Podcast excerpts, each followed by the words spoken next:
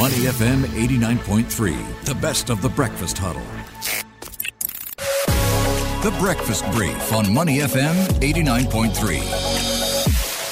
Money FM 89.3. Good morning. It's the Breakfast Huddle. Elliot Danker and Ryan Huang with you. As far as we know, this week's going to be a big week as far as the economic calendar is concerned. The Fed set to meet for their two day meeting starting later today.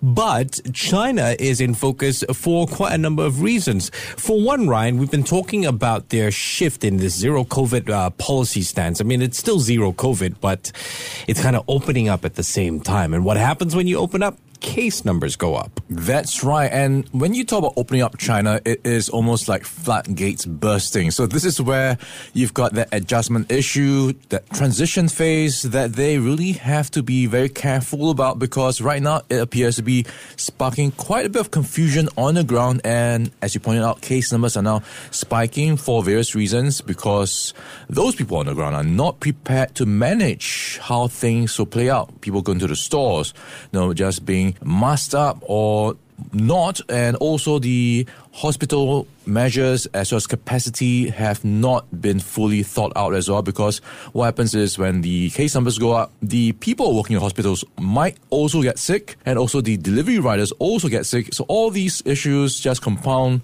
themselves and just make things worse when it comes to having to deal with the new normal, I guess. So as an investor, what's the temptation here? I mean, I'm looking at mm. China and I'm going, oh wow, exciting, optimism, reopening wait a minute, is there a need for me to manage the short term expectations? I think that's a very good point, right? When you look at all the headlines in recent days, it's been very optimistic of sorts around the reopening story, how China is easing up on measures, and we've seen in the past few weeks markets in Hong Kong and on mainland China responding in kind. So that is now unwinding and investors taking profit off the table as you see now negative headlines coming forth. And this is seeing the Hang Seng China Enterprises Index down 3% on Monday mm. after a jump of 7.3% oh, wow. last week. And among the biggest drags were technology stocks like Meituan Dianping and Alibaba Group. So that's no surprise when you think about the potential impact on all these uh, employees they have. Yeah, uh, I mean, obviously, when you look at the situation in China and they're going through what uh, a lot of us have gone through, sort of trying to manage or mitigate hospital, you know, dealing with the surge in cases, uh, media, health officials trying to make sure that the right message is gotten across. Basically, you've got a case of managing disruption. Yeah, also managing data as well, hmm. because mm. on many fronts, it does not seem to be very coherent transparent, and any other word that goes with it. Because right now, going by case numbers, it suggests that what is happening on the ground is many times what the government is reporting. So there is this disconnect around what people are expecting and to some extent what the hospital is expecting as well and managing what actually is happening on the ground. Because when you look at what is on the ground, anecdotally reports are suggesting that there are super long lines queuing up for the hospital, clinics, and whatnot. All the uh, infrastructure is just being strained by wow. the, yes, in, in some form as well, panic. A lot of people just jamming up the hotlines reserved for the more critical cases. So all that is just uh, causing quite a bit of uh, panic um, to some extent in China. Mm. We're going to talk about Beijing's uh, chip making ambitions, but really, Ryan, what you're highlighting here is a question that we've been talking about. In fact, last week we mm. talked about this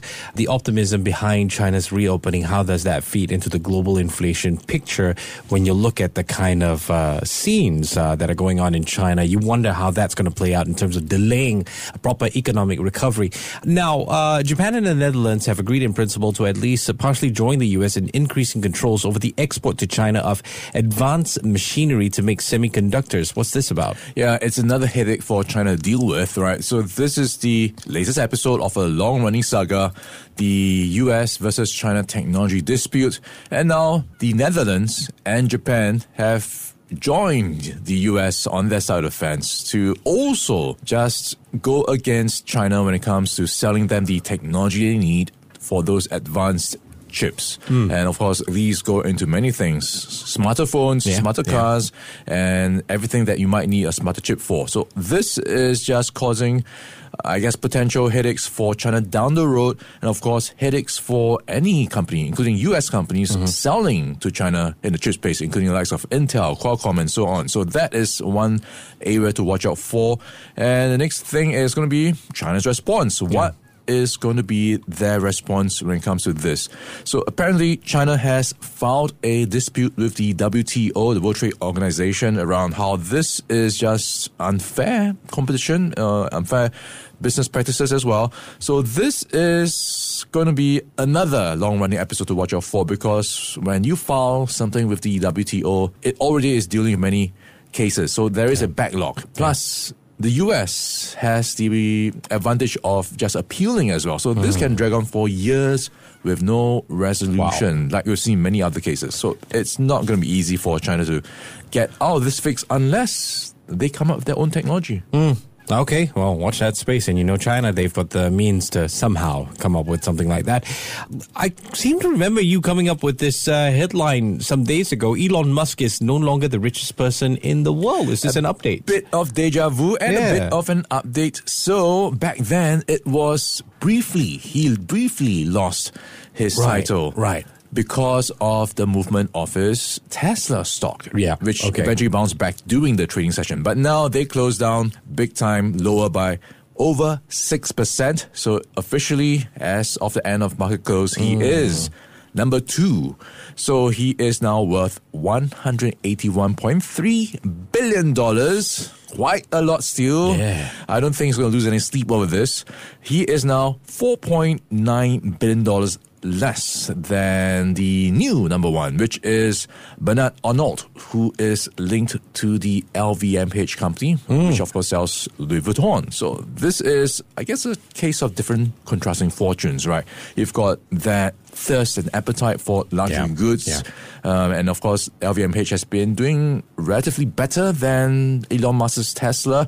And Tesla's stock price instantly have been down since he announced that Twitter deal Yeah. for many reasons. And among them is how he has had to do a leveraged buyout of his uh, Twitter purchase. So this is now seeing a lot of speculation that he might need to sell more Tesla shares to help offset the, the losses at Twitter Yeah. potentially. So that is seeing a lot of speculation about how that might happen and investors just selling first and asking questions later. Yeah, it's a bit about uh, where you're putting your attention, right? Tesla or Twitter. All right, thanks a lot, Ryan.